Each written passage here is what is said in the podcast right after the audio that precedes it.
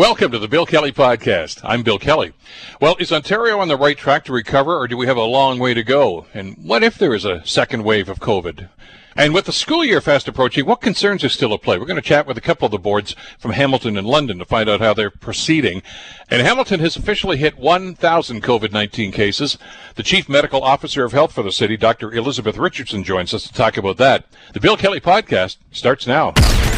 Today on The Bill Kelly Show on 900 CHML. I want to get right into it right now because uh, the Premier is uh, going to be in the area, the Hamilton Burlington area, all day today, in fact. And uh, in a very, very busy schedule, he's going to take a little bit of time for us right now. So we're pleased to welcome to the program Ontario Premier Doug Ford. Mr. Premier, thank you so much for the time. Great to have you with us today. Well, it's great to be on, uh, Bill, and thanks so much. You know, Mr. Premier, one of the things, and I don't want to necessarily classify this as a silver lining, but uh, when COVID hit and and it, we were in our darkest days there when you had to shut everything down, uh, we were kind of caught flat-footed. You know, the whole country was. We didn't have enough personal protection equipment. We didn't have enough uh, sanitizer. Uh, I have been amazed and, and the, of the number of Ontario companies that have pivoted and retooled to say, look, we we're going to do that. We're going to and and filled that need for us right now. And I know you're going to see some of those companies today. Yeah, it was just amazing, uh, Bill. I'll, I'll never forget when Donald Trump uh, cut us off on the N95s from. Remember that from, day? Yeah. Yeah, and I, I called out to the companies for support. Twenty-three thousand companies stepped up, and now I'm, I'm proud to say, only after a few months, because of the hard work uh, the companies have done, we have millions and millions of face shields. We have done millions of uh, N95 masks, surgical masks. We have surgical gowns from Canada Goose, and uh, we have hand sanitizer. So it's amazing when we pull together. We have the ingenuity, the technology, and the know-how, and we'll never have to rely on a foreign leader or a foreign country ever again. And I just want to thank all the great companies. Well, there's been a great collaboration between yourselves and the federal government on this to coordinate this, and uh, frankly, to finance it to a certain extent as well. And that's that's good news. So, if in fact there is going to be a second wave, as some of the experts are suggesting, uh, we're going to be ready for it, at least from a, a protection standpoint and from all the tools that we're going to need. Absolutely, Bill. I used I used to at the beginning of this uh, COVID, I'd, I'd lose sleep over these PPE, and now now we have uh, millions and millions of PPE, not just for ourselves, but we can supply the whole country now because of the great work that uh, the true entrepreneurs of this province uh, have done. So we're we're in good shape there. Plus, compared to where we were at the beginning, I think the whole world, the country, the health health professionals, science, they're they're learning more and more every single day, and we're we're in a hundred times better shape than than we were when this first uh, broke out. I know your time is tight, but one other question for you, if I could, Mr. Premier, before you start your touring today. Uh, the troubling news, of course, about the economy, that especially from the Canadian independent businesses that are suggesting that almost 25% of local small businesses uh, may not survive as a result of this. And I, I, know that you've instituted a number of programs to try to address that. I know you're going to be at Mohawk College today for an announcement. What's what's the government's plan to try to get those people back to work or to retrain them for other jobs that they could find? Well, we're really focusing on on training, especially in the in the trades. We're we're heading over to Mohawk uh, College, then we're going over to the electrical uh, union training uh, facility. We're we're, we're short uh, thousands and thousands of tradespeople. We're putting 144 billion dollars into infrastructure. We're going to need more more people out there on on all sectors. Uh, and what we have to do, uh, Bill, is is very simple. To stir any economy, you you have to cut the red tape and regulations to get things moving forward, to uh, allow companies to come here and develop and thrive and grow and prosper. And that's exactly what we're going to do. Before this pandemic, Bill, I'll, I'll never forget. Well, when I first got elected, uh, we had lost 300,000 uh, jobs here in, in Ontario in a short period. In 18 months, all of us, I always say all of us, not the government, we create the environment. Uh, we don't create the jobs, but the environment uh, for companies to come here uh, we all created uh, 307,000 new jobs. And I, I remember Bill calling the prime minister saying, every place I went to, they needed people. I said, we need 250,000 more people to fill the jobs that we we have. And I, I said, I don't care if they're skilled, unskilled. If they're unskilled, we'll train them, and if they're skilled, we'll we'll find them a job. But we'll get back to that point of leading North America in job creation, economic development, like we are leading uh, North America back in January and February. Uh, look forward to the announcement later on today with you and Minister McNaughton, of course, uh, at Mohawk College. Uh, I, your staff are probably saying, "Come on, Mr. Premier, we've got a busy schedule." And I had a look at it today, so we'll let you go. Uh, thank you so much for the time. Let's uh, pick this conversation up a little bit later on, okay? really look forward to it. And, and Bill, you're, you're an absolute champion getting the message out there, and and thank you for that. And I want to thank all the all the folks out there for the great work. Thank you for the kind words. Uh, we'll talk again, Premier. Ontario Premier Doug Ford, who is uh, in town. Actually, he's in Burlington right now. He'll be in Hamilton later on today for some of the announcements that uh, he was just talking about about skilled labor. So, how are we addressing this? I mean, you know, there's there's always there's some good news stories, and that's wonderful. But I mean, we also are facing with the stark reality here that things are not going to be quote unquote normal for a long time, if ever again. Uh, some suggesting it's changed forever. Small businesses are one of those people that are one of those areas that's going to be negatively impacted and still is. I want to bring Rocco Rossi into the conversation. Rocco, of course, is the president and CEO of the Ontario Chamber of Commerce. Uh, Rocco, great to have you back on the program. Thanks for the time today. Well, it's it's an absolute pleasure, Bill. It's not every day that I get the premier to be my warm up act. yeah, opening act for, for Rocco Rossi. I'm sure that's the highlight of his day. But let's let's talk a little bit about this. As, as I say, there is there's there's no going back to normal right now. Some of these businesses are never going to open their doors again, Rocco. Uh, you know, there's employment concerns about this. I mean, I, and I know that the federal and provincial governments have tried to institute a number of programs to help. Uh, but the bottom line is you got to get people through the door to start purchasing again, and that doesn't seem to be happening. Well, uh, look at when you compare to what's happening south of the border. First off, big shout out to all levels of government: the feds, the province, the municipalities.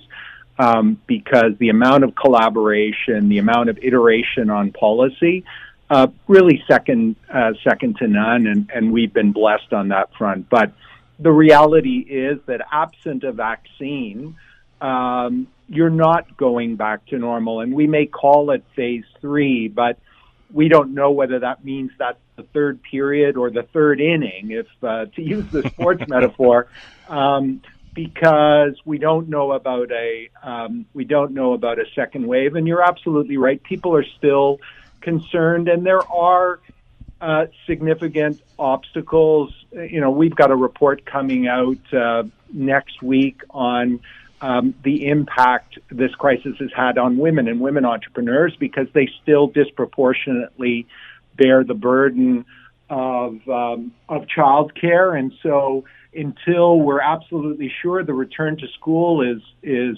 working well and and the expansion of uh, of childcare is working well and safely, uh, women are not going to be able to return um, to the economy, and that's huge because their participation rate is at the lowest level in over 30 years, uh, and that will hold back growth. There are other sectors that are more the high touch um, uh, sectors, and you know we know what they are. It's airlines, it's hotels, it's conventions, it's live concerts with large groups and and we're not going to be seeing um, uh, a return easily on that front. So the premier is absolutely right. The whole issue of of training uh, and retraining and reskilling uh, to fill those those key jobs as we look at infrastructure as we go through the recovery is going to be critical. But make no mistake, those those programs to help support the businesses is going to be critical because we've already lost thousands of businesses.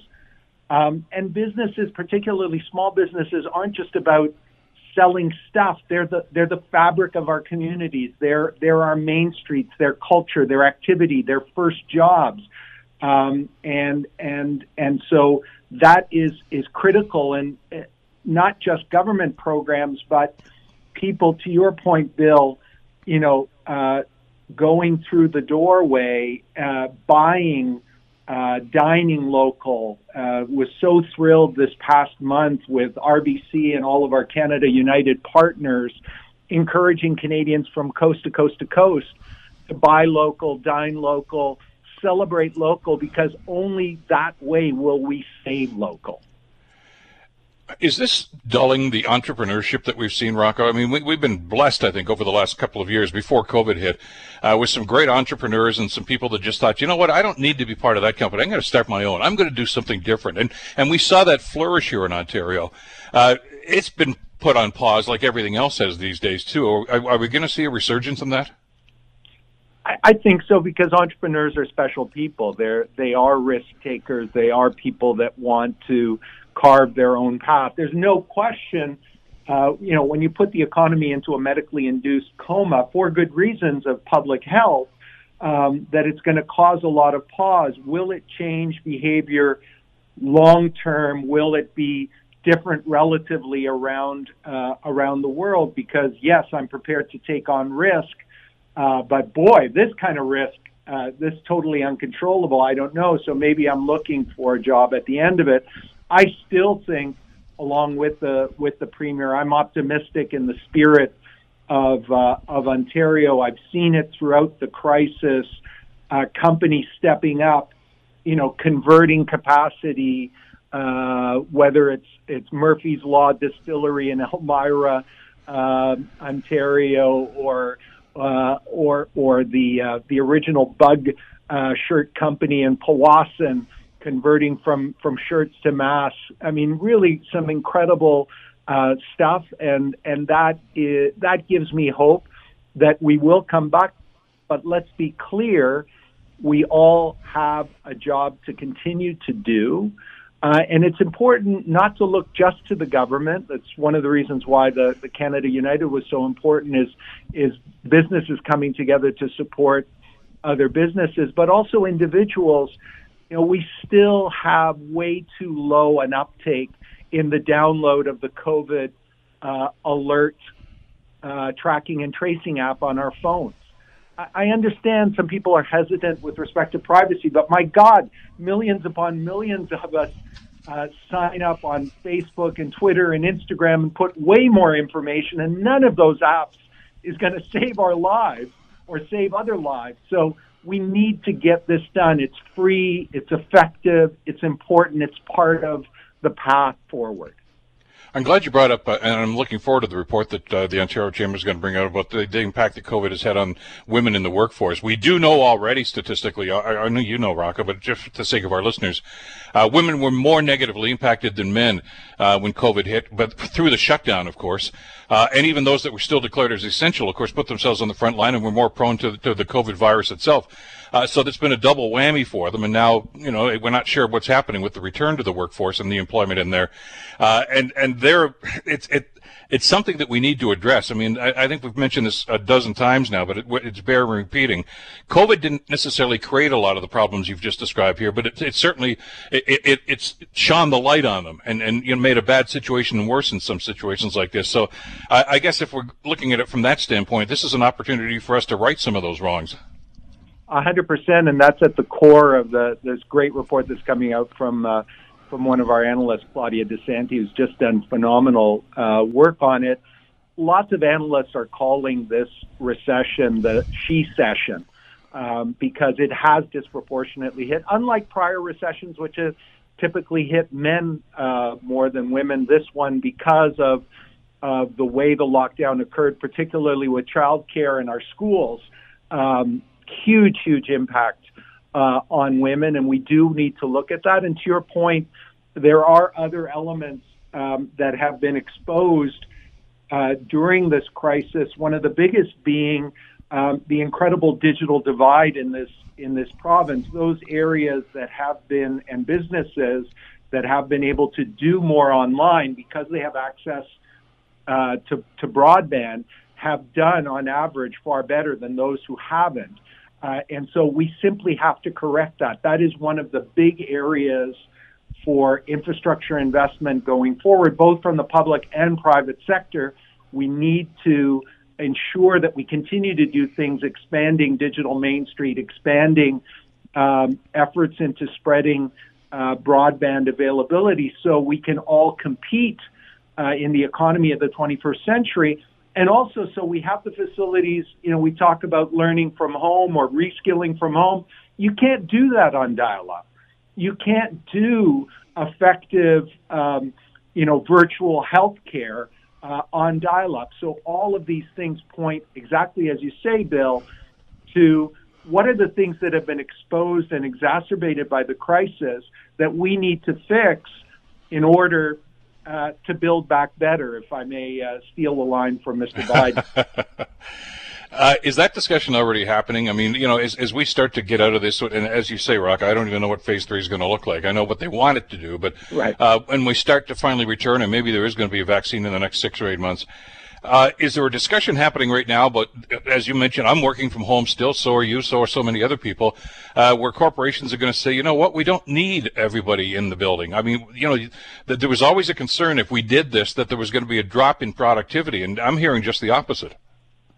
Uh, no question, this has opened a lot of people's eyes. But make no mistake, that interaction, while we can do a lot on Zoom and team meetings and so on, not having that um, you know, water cooler talk, not having those impromptu moments where you're you're increasing cr- creativity and innovation uh, by interacting with one another. Not to mention that, you know, particularly for those of us who are more ex- extroverted and get energy from having people, being at home is really hard. So uh, I think we'll have a mix. But you're absolutely right. This has really opened a lot of people's eyes to what is possible uh, in terms of working from uh, from home. Not in all businesses. Clearly, um, you know, you're not going to do construction from uh, from home, and many other uh, important um, uh, jobs and services in our economy.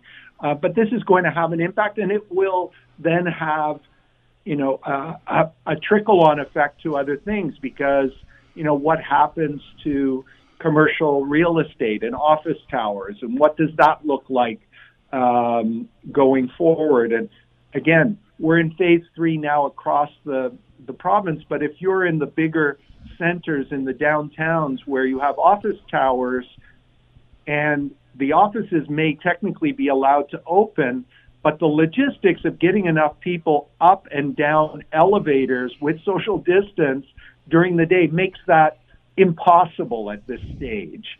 Um, so we, we've we've still got a long way to go on many fronts, and we need to keep working together to make that happen. No, I agree totally. I mean, you know, I mean, I've been doing this since the middle of March, and uh, I, miss the social interaction. I'm, I'm, talking to my dogs a lot more than I think I used to, but I, would like to get back and see people again too. Rocco, always a pleasure. Thank you so much for this. We'll stay in touch, and I'll look forward to that report.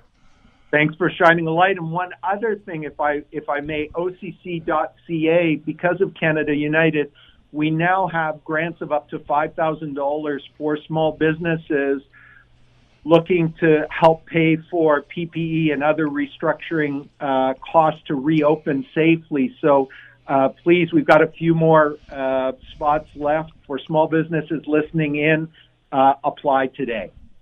Great advice. Thanks so much, Rocco. Rocco Rossi from the Ontario Chamber of Commerce. You're listening to the Bill Kelly Show podcast on 900 CHML. We are uh, getting down to the short strokes here with the uh, new school year, just a few days away, of course. And uh, are we ready? And that's the question. And we have made decisions about where our kids are going to go and how they're going to learn over the next couple of months. We're going to get a couple of different perspectives on this from both the, the Hamilton and London uh, boards of education and uh, and find out just what the situation is and what the status is. Uh, first of all, pleased to welcome back to the program Craig Smith. Craig is a teacher, of course, with the Thames Valley Board of Education. He's also the uh, local president for the Elementary Teachers Federation of Ontario. Uh, Craig, thanks for coming back. Great to have you back on the program today. Thank, thank you, Bill. It's a pleasure. Nice to talk to you again. Well, are you ready? Oh well, that's a very good question. Um, you know, I, I mean, I think there's a lot of you mentioned short strokes. I think there's a lot of scrambling right now to to be ready. Uh, we have a lot of things that still aren't in place. So, you know, uh, the advantage we have is that the students will not be uh, starting to arrive in the classrooms until the four- the week of the 14th. Yep. So we do have a bit of time uh, with this PD day and then next week when the teachers are back in schools to do some final organization and planning work. The big the big uh, challenge we have right now is the staffing uh, piece. Uh, you know, at this mm-hmm. stage, teachers usually know where they're teaching, what they're teaching, and when they're teaching it. And as it stands right now, because of the creation of the six virtual schools, the full remote learning schools, as they call them in Thames Valley, um, you know that sco- those need to be staffed. They need about 378 teachers for that. So we're working through that. The staffing of the virtual schools has caused uh, there to be uh, vacancies and surplus uh, situations in the in-person learning schools, which they call the, the normal schools that we would uh, come to know. And so there's a lot of reorganization happening that way. Tomorrow, teachers should find out confirmation of what their assignments are, and hopefully that will at least start to ground us a little bit as we move forward on the program pieces for the students as we get ready to see them. Greg, I got two or three uh, elementary schools in our neighborhood, and as I've been driving around over the last couple of days, I'm seeing more and more cars in the parking lots there. Uh, I guess they're trying to get ready for the opening themselves. Have you had a chance to actually scope out exactly what the classroom is going to look like physically? So, that, I mean, because that's going to have an impact on how you're going to be able to teach and, and how effective that can be. Well, that varies from school to school, but what sure. I can say is that you know the the, the class size numbers uh, in elementary schools are quite high. Um, you know, I would we, suggest we too know, high, but okay. Uh huh. Okay, yeah, they're too high. They are too high, and and and that's a common trait throughout. So we have, you know, classes of 28, 32 in classrooms that are purpose built for 24 kids or 20 kids. You know, so we're we're literally trying to put 10 pounds of potatoes into a five pound bag. And and so the, the the physical distancing piece in all of this is obviously been an ongoing concern and it simply isn't happening. Like it, it can't happen. We you know we, you try to cram 30 desks into a, a into a room built for 20 uh, it's pretty tight and that's an ongoing concern so i think that's a common trait throughout uh, teachers obviously would have been in the schools um, Tuesday, Wednesday, and Thursday of this week for professional activities, which are focused on health and safety training, uh, COVID protocols, some curricular things, and and some time for planning and setup. So, you know, there's an awful lot going on, and um, you know, in those three neighborhood schools, they're probably indicative of what's going on throughout the province. Uh, back in the days, and I can barely remember my elementary school days, but I mean, one of the things that was always kind of a highlight for us was uh, they'd have the fire drill. You know, we'd all have to, this was the protocol in case something goes wrong. Hopefully that's never going to happen, but there needs to be a drill about what to do with COVID too. Has, has that discussion taken place about what's going to happen? I mean, short term, I mean, if there's an outbreak and there's a number of positive cases, that, that's one thing that you're going to have to deal with. But the other is what happens in, in the classroom itself. If one of your students uh, tests positive or is starting to show symptoms, uh, does everybody get isolated? What happens? Do you, do you know that protocol? Well, the, the, there's you know communication that's unrolling about that, but you know uh, let me let me just start with this. So um, that you mentioned fire drills, and we have to do fire drills, tornado drills. Those those things sure. have to continue, obviously in a in a way that is social, uh, physically distanced, and safe for kids. But we have a requirement under the Education Act to conduct those drills, fire drills, all of those things would continue. The idea of a COVID drill, um, I think that starts on the 14th of September and goes through as long as the school year will last, because they, the, the students uh, will, you know, on a day-to-day basis, be reminded of things like they have to. Wear, in, so in Thames Valley, um, students from kindergarten to grade 12 are required to wear masks. There's obviously a focus on uh, heightened hygiene, so the hand washing needs to be you know structured and and uh, all of those things uh, so need to be in place. The, the the key piece in all of this is communication that the board uh, should be doing with parents because I think the parents themselves will need to know what they need to be doing to get their kids ready to come back if they've chosen to send them back to schools and classrooms that are brick and mortar. So that's going to be an ongoing piece, I think. You know, because kids, uh, you know, many kids will be just fine with this. They know how to wear their mask. They'll they'll follow the rules. Uh, you know, we'll have to maybe have some corrective conversations with with some of the students, but I think the focus is on ongoing reminders of, of why we're doing this. I mean, it's not just for fun. We're doing this because there's a very situa- a very serious public health situation still uh, in the province, and certainly the schools will become a microcosm of what's going on in the province. So the drill itself will start uh, with the first bell on the 14th and continue through the rest of the school year, so long as the uh, COVID 19 is part of our life. Craig, how serious is the ventilation problem uh, in in some of your schools? There's some older sections and obviously older schools in London, as there is in just about every other city here in Ontario. I know there was an intervention filed uh, with the Registered Nurses Association. Of course, uh, and the teachers' unions have also uh, expressed some concern about this and, and maybe seeking legal action on this as well. Uh, is that in the back of your mind as, as, as the 14th looms and you're thinking about getting back into the classroom? Yeah, this is a this is a key concern. You know, next to the the the, cl- the size of the, the, the classes that we're dealing with. Um, one of the things that the Thames Valley Board has done, you know, we have like everywhere else uh, some newer schools, uh, but we also have older schools that have been uh, left in a state of uh, sort of disrepair and, and, and in need of repair, uh, and that's gone over a period of years. Um, so, you know, we have stock that's old and needs replacing. What the board has done is taken a look at the ventilation systems in all of those schools and brought them up to the highest specs they can be. Uh, so if you're in a school that was built in 1965, I suppose it's cold comfort to know that the ventilation systems have been brought up to the standards that that system could attain in 1965. Newer schools, obviously, same thing. Those schools, you know, are air conditioned. We have a significant majority of our schools that are not. Uh, in many schools as well, uh, you know, for other reasons, safety and otherwise, they've you know, made windows that can't open, and that's a big problem, right? To even get fresh air yeah. into the classrooms. There has been some movement on um, fans and, and, and the like in schools and, and work sites. Uh, again, there's some requirements around how those have to be placed. Uh, th- th- this is a mad scramble to try and, and put a bandage on a, on, a, on a problem that's existed for a long time. So there is some movement. Uh, the board has uh, done some work in terms of the ventilation, but the overall um, uh, wellness of that of that, those systems uh, they cannot be turned around on a dime. Neighborhood school where, where I live um, has spent the better part of um, well, they started in June and are still working on the air conditioning system at that school. And that's you know that's with a rush order in one school, like with a handful of schools. Try to do this system wide. You're looking at anywhere from six months to a year to uh, upgrade and or replace a ventilation system. So that's going to be a big problem moving forward. And who knows where we're going to be a year from now. Listen, you mentioned the remote learning. I wanted to touch on that because uh, we've heard a lot about concerns that parents have raised about this, especially in the, uh, the, the junior grades. I'm also hearing a lot of pushback from teachers that said, "Look, at this is this is different. this is not the same as classroom learning. It's a, it's a different approach to to teaching in situations like that." And some of them were very frustrated in their attempts to try to do this over the last couple of months before the school year ended. Uh, is there assistance? Is there help for teachers that want to move over to that to, to, to be able to do this in the most efficient way so that they're comfortable and, and uh, by extension the students will be comfortable? So there's a couple of parts. The first part is that the, the remote learning that we did between March and the end of June, uh, teachers did a remarkable job of turning on a dime and implementing a, a, um, a way of teaching at a distance that most of us had never even conceived of. Um, at the end of that, did anybody really throw up their arms and say, "Yeah, this is fantastic"? No, I mean it, there's no replacement for the instruction and and and learning, t- the teaching and learning that happens face to face.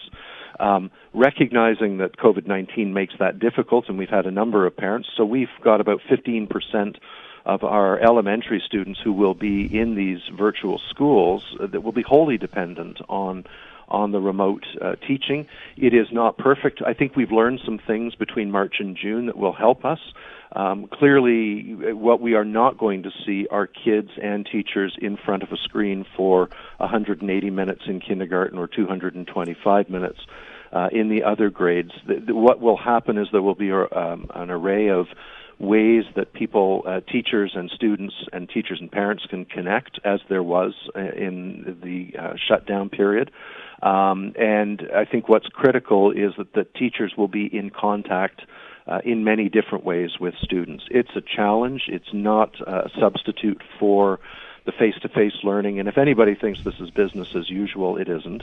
Um, it's really, really hard to do this at a distance, and that's not to say we're not doing the work and the kids aren't doing the work. It's just not a substitute for. Um, so, you know, if if we need to, so we will have a number of students who will be learning that way.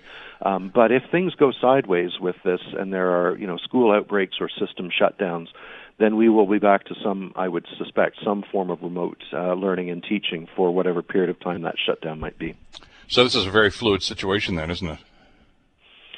Well, that's a nice way of putting it. Yes, it is a fluid. I'm more, I'm wordsmithing here, Craig.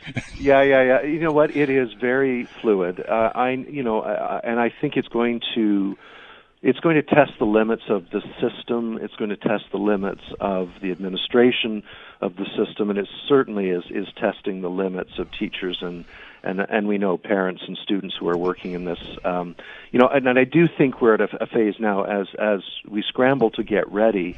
Um, you know, we are working hard with our our local board to make sure that everything is as as tight as it can be, uh, but recognizing that the underlying plan that the government has pro- uh, provided is full of holes and, and real gaps, and there's some real issues there. And um, I, I guess the only way we'll know if if things will work is when we start to see you know kids showing back up in school. And everybody hopes for the best, uh, but clearly it's going to be uh, it's going to be a bumpy ride for for teachers, for students, for parents, and um, I think patience is required uh, and forbearance as we move forward because it's going to be it's going to test us as we move forward for sure. Uh, there's an understatement too. You just topped me, uh, Craig. Thanks so much for this. Uh, we'll we'll stay in touch over the next. You got a little time to play with here. We'll stay in touch and probably talk again next week about how things are going. Thanks for this. Terrific. Thank you so much, Bill. Always a pleasure. Take care. Craig Smith, uh, of course, teacher with the Thames Valley Board of Education and uh, the local president of the uh, Elementary Teachers Federation of Ontario for the London area. What about Hamilton then? We've uh, had a lot of discussions with the Hamilton Board of Education about some of the challenges uh, that they're facing as they head towards the school year. Alex Johnstone is the uh, trustee, of course, and chair of the Hamilton Board of Education. Joins us here on the Bill Kelly Show to talk about the Hamilton situation. Alex, thanks for joining us. Glad you could be on today. Good morning, Bill. We were uh, heading towards the, I was going to say the finish line. It's really the start line, I guess, we're heading to. Uh, it's a brave new world. It's a different world. Uh, I'll ask you the same question I asked Craig. Are you guys ready?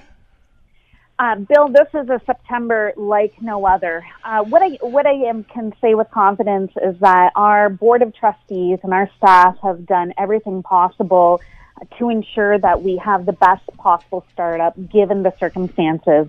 Uh, you saw our board pass a $9 million uh, budget, pulling money out of our reserves to ensure smaller class sizes. So here in Hamilton, we have class sizes of 21 average for kindergarten as well as our grades 4 to 8. We already had class size caps on grades 1, 2, 3 as, uh, as a standard across the province. Um, so we ensure we're, we've used that money to ensure that we're able to practice social distancing, ensure the one meter distance, um, and just to ensure that there's fewer bodies in the classroom uh, so that is that much more manageable given that we are in the middle of a pandemic. Um, you've also seen us pass a staggered start. We know that that was hard on families um, and hard for planning, but at the end of the day, we prioritize health and safety. When we looked across the system, all the changes that were coming down from the ministry, we knew that it was extremely important that we get this reopening right. We wanted to ensure that we had, especially for our our younger kids who need time to practice, learn, uh, and learn new routines um, that we had smaller cohorted staggered start for our reopening. So that's where at the elementary level, um, it's staggered with a full return on September 16th. And for the high school level, we also, uh, we've staggered, uh, we are slowly introducing grades 9 and 10. Um, for September um, 10th and 11th, and then we have all cohorts joining and starting on September 14th. And again, that's to reduce the number of students in our hallways, to ensure that it's manageable, and to ensure that everyone is able to learn the new routines in a more orderly and safe fashion. Um, it also gives our staff more time to learn all the new protocols. We've had over 70 new protocols from the ministry with regards to an outbreak protocol, uh, to ensure that we have the time needed in order to do this right. And that's um, that's the the kind of work that we've been doing behind the scenes. This is a you got teachers, principals, everybody, and trustees for that matter. I guess Alex, I'm going to have to be pretty patient over the next couple of weeks because I know you as a board are, are aware of the protocols. I'm sure the teachers are, are being uh, versed on what's going on here too. But this is going to be brand new for the kids and for the students, and it's it's change, and change can be difficult. It is. I was actually I was speaking to one of my neighbors this morning, and he's going back into grade four, and he was telling me how excited he was to see his friends. And I asked him, you know, how do you how do you because he's grade four, how do you feel about wearing a mask? And he says, I'm ready. I've been practicing all summer. And I thought that was interesting that this is the new world that many of our uh, families, uh, that our families are now entering into. Um, for for my neighbor, I was talking with his grandfather, and his grandfather was telling me about how they had gone to the mall to practice social distancing and, and to just become more accustomed to what the new environment will look like. I've seen teachers posting books online um, where they have purchased for their grade one and two classes uh, with regards to read aloud books on how to wear masks, what the virus is about, how to keep safe. These are all brand new discussions. Um, and certainly with our younger ones, there's going to be a lot of discussion around how do we play in a safe way. It is, I imagine that the, the first few weeks of school, the focus is going to be on mental health. It's going to be about having discussions around our our feelings and our fears around um, the pandemic. It's going to be um, lots of discussions on and learning how to have new social interactions with our friends in a way that is safe. And of course, learning all the different new um, protocols. I know our staff have um, had uh, videos and, and invited the media into several of our schools to see the new setup and all the new visual cues for our students in order to help them to navigate this new this new reality it's going to be fascinating to see just uh, how everybody uh, reacts to this uh, this new environment. Uh, Alex, we'll talk more about this to be sure over the next couple of days. Thanks so much for this today. Appreciate the time. Thanks, Bill. Take care. Alex Johnstone, of course, chair of the board for the Hamilton Board of Education. You're listening to the Bill Kelly Show podcast on 900 CHML. Hamilton has officially passed its 1,000th case of COVID 19, about half a year since public health first detected the virus in the city. Uh, as of yesterday morning, there were 1,003 cases. Joining us to talk about this is Dr. Elizabeth Richardson, who, of course, is the Chief Medical Officer of Health for the City of Hamilton. Uh, doctor, uh, it's been a while since you've been on the program. I guess that's good news because that means there's not a whole lot been going on, eh? Good morning, Bill. Uh, yeah, I was just saying that to your producer as well that um, we haven't had a need to speak because of the the good work that's been done here in Hamilton around, you know, following those public health measures, and so our case numbers have just been sort of staying flat over the last uh, month or so, which is uh, is what we wanted to see. Uh, and that's good news, and we've seen that. I know there are a lot of people grumbling about face masks and, and social distancing and everything, but by and large, we seem to be complying with that, and, and it's obviously paying off. Uh, but there is still an increase. I know that the, the long-term goal, as you've told us, Doctor, uh, was to start seeing some decreases, steady decreases, and uh, we wanted to flatten the curve first of all. But uh, there were new cases as of uh, last week, which is troubling. It's not a spike; it's maybe at this point just a blip.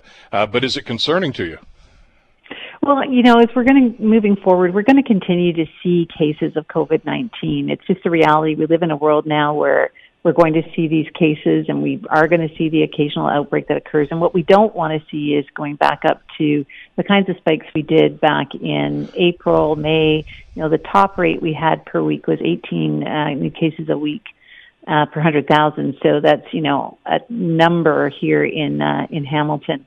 Um, and now we're sitting down at about 2.9 for the last week of August. So that's that's good. But we are just kind of fluctuating. We go, we have come down, and then we've gone up a little bit, and then we come down a little bit, and we go back up a little bit, and we just don't want any one of those times where you start to see the increase to keep on going. And we know as people have gone on, you said it's been half a year since we saw our first cases. And we understand, you know, people are, are maybe well be a little tired of this. They may be tired of their masks. They may be tired of running out to buy hand sanitizer and all of those sorts of things and wanting to see friends and be able to be, you know, a little closer in those social situations. But it's so important that we stay the course. You know, we spent a number of months training before it and then we opened back up the economy and things have gone well, but it's critical, um, especially as we go back to school times, that people continue to do the things that they've been doing, wearing the face mask, washing their hands, staying home if they're sick, because ultimately what will happen in the schools depends on what's happening in the rest of the community. And if numbers keep going up in the community, they'll be going up in the schools too. By the way, we should also mention there have been no new deaths, of course. Uh, the number is still at 45, and that, that's tragic in and of itself. Uh, but we tended to think in the initial stages, of course, that, well, this is something that, you know, the, the people with uh, pre-existing conditions and elderly people are going to be more prone to this. And we certainly saw that reflected in the early numbers. But the report I saw, Doctor, recently says the majority of new cases now are, are from the 10 to 30 year range uh, in, in that era, that, which was a cohort that we didn't think was going to be very negatively impacted. But clearly they, they are testing positive for this. And uh, I'm sure you're aware, school starts really soon too. Are you concerned that this number seems to be on the rise, and and you know we may actually be putting our kids in a rather precarious position if if it continues that way? Well, when we've been looking at it here, you know, we've been talking about for for some time now that that group that's sort of the 20 to 29 year old group and being out and socializing, and that was really the the a lot of the driver in that group. And now we're seeing that unfortunately in that 10 to 19 year old, year age group. And I can tell you most of those are the 15 to 19 year old group um, that are that are again they're going out, they're seeing friends, they're socializing, they, they're not um, you know, keeping that physical distance when they're out. They're they're going to big numbers that are bigger than their social bubble should be of ten. Um, you know, they're they're maybe going out once they've still got a few symptoms. And you know, when we think about teenagers, absolutely, we know they tend to push the limits and and those sorts of things. But it's really important to continue to underscore with everybody and, and that group in particular that these things do continue to need to be followed. And so reinforcing that with our kids with our teens. And absolutely, as we're going into the school year, to have some cases happening in that age group is is concerning because uh, of the potential then to have that come into the schools. Um, but we just we all just really need to be working on this and, and keeping to the messages and and uh, encouraging it amongst our, our the teams that are amongst us. By the way, I had a conversation with some folks from St. Joe's Hospital the other day, uh, offline. I just ran into some folks I knew that worked there, and and one of the I guess subplots of what's going on here uh, is the treatment for COVID. I mean, we were concerned because we didn't know much about the the virus. We still don't know everything we need to know, I guess, about it at this stage. But the the the innovative treatments that have been developed over the last six or eight months for people that are testing positive and have to be hospitalized is really remarkable, isn't it? It is. It's been very good news that the uh, there's now treatment options that are available. They're working on them. They'll be refining them, seeing you know what else they need. But that is great news that we've got some some treatment options now available, and then hopefully it's still going to be months off, you know, a year off, but hopefully you know someday we'll have a vaccine as well. Well, I mean, there's steroidal use and, and blood plasma and a number of things. None of them, of course, are, are the, you know, the, the, place, the placenta, they're just going to get this placebo and, and, get this whole thing done. But I mean, they are treatments and they're helping people to get better, uh, and especially people that are in a rather precarious position, some of those people with pre-existing conditions. So we're heading into a, a, a fuzzy stage right now because we we've been talking for the last six months about the possibility of a second wave. The kids going back to school. We've seen this happen in the states where they've started back about a month earlier than we will up here in Ontario. Uh, do we prepare for this? I mean, we're doing a pretty good job, as you say, of following the protocols. Uh, is that going to is that going to mitigate the impact that a second wave might have, or the spread might have in schools? Well, you know, continuing to do the public health measures is, is the main thing that we have at our disposal right now. Until we have, you know, something like a vaccine, um, that's the, the, the kind of action that we need to be taking together. That's what's made the difference to, to curb the spread that we've had. We do see this sort of slight increase coming up, and we know in certain areas like the States, like elsewhere, actually in Canada too, they've begun to see more of a second wave. But it is us all continuing to do those public health measures that's so critical in keeping those numbers down.